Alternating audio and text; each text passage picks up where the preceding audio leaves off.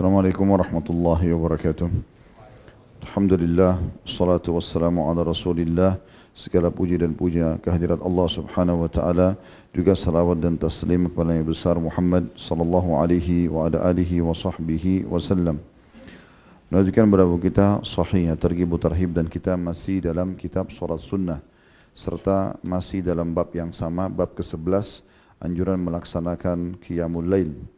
Dan kita akan masuk insyaAllah pada kesempatan ini hadis ke-10 dengan sanad sahih urutan 622 dari awal belajar berbunyi dari Abdullah bin Amr bin As radhiyallahu anhu bahwa Rasulullah sallallahu alaihi wasallam bersabda ahabbu salati ila Allah salatu Daud wa ahabbu siyami ila Allah siyamu Daud kana yanamu nisfa al-lail wa yaqumu thuluthahu wa yanamu sudusahu wa yasumu Hadis ini riwayat Bukhari, Muslim, Abu Dawud, An-Nasai dan Ibnu Majah. hanya saja riwayat Tirmidzi hanya menyebutkan puasa saja tanpa menyebutkan solat. Terjemahannya kata Nabi SAW solat yang paling dicintai oleh Allah adalah solatnya Daud. Maksudnya Nabi Daud AS. Dan puasa yang paling dicintai oleh Allah adalah puasanya Daud. Dia tidur setengah malam lalu melakukan qiyamul sepertiganya dan tidur lagi seperenamnya lalu dia berpuasa satu hari dan berbuka puasa satu hari. Dari hadis ini kita ambil pelajaran yang pertama adalah kedudukan dan kemuliaan Nabi Dawud alaihissalam yang banyak orang tidak ketahui.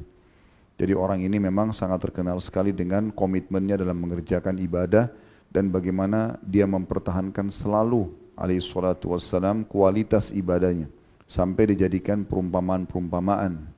Ya, tidak semua nabi dijadikan perumpamaan seperti ini. Contoh misalnya di sini ibadah yang mulia sekali puasa. Nabi SAW diperintahkan Allah untuk menyampaikan contoh puasanya Daud. Kemudian juga sholat malam, contoh sholat malamnya Daud.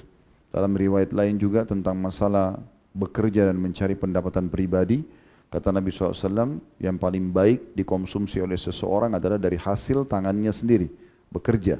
Dan ketahuilah Nabi Allah Daud kerja dan makan dari hasil keringatnya atau tangannya. Jadi selalu Nabi Daud AS diberikan perumpamaan dan ini kedudukan beliau alaihi salatu wassalam. Yang kita ingin titik beratkan di sini teman-teman banyak di antara kita kaum muslimin yang tidak mengenal nabi-nabi Allah. Padahal 25 nabi dan rasul itu wajib untuk kita pelajari. Ketahui nama-namanya, ketahui sejarahnya, minimal kita tahu keutamaannya seperti apa walaupun tidak detail.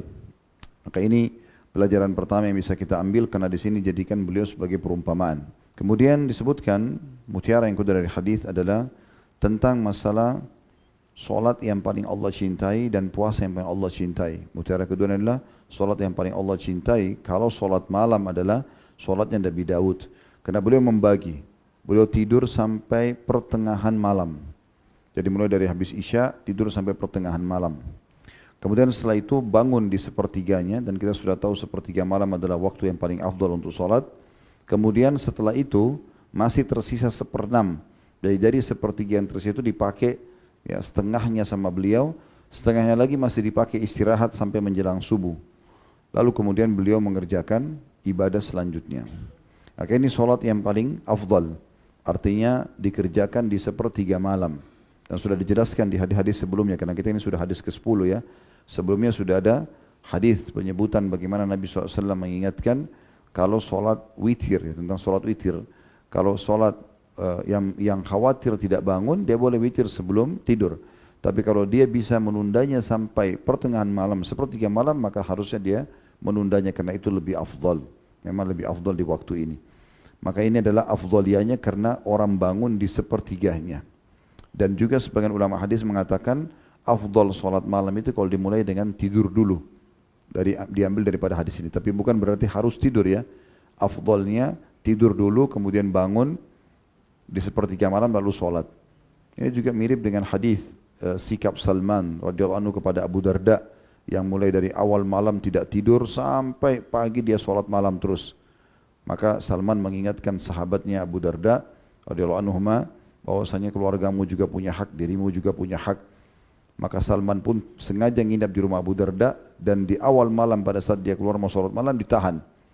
Sampai akhirnya dia keluar di sepertiga malam baru Salman mengatakan sholatlah sesukamu sekarang. Jadi Islam juga datang bukan sebagai agama tanda kutip penyiksa. Orang harus memaksakan diri ibadah sehingga akhirnya paksanya berlebihan. Pernah Nabi SAW dalam riwayat sahih masuk ke dalam masjid sebelum subuh di sepertiga malam beliau temukan ada tali antara satu tiang ke tiang yang sebelahnya. Lalu beliau tanya ini punya siapa? Maka para sahabat di situ mengatakan punya Zainab. Zainab anak beliau radhiyallahu anha. Eh, lalu Nabi SAW tanya kenapa? Dia bilang kalau Zainab mengantuk maka bergelantung berpegang pada tali itu. Maka Nabi SAW suruh putuskan dan beliau tidak membolehkan sholat kalau lagi mengantuk. Gitu kan? Khawatir nanti mendoakan keburukan buat diri sendiri. Jadi Islam tidak datang untuk memaksa.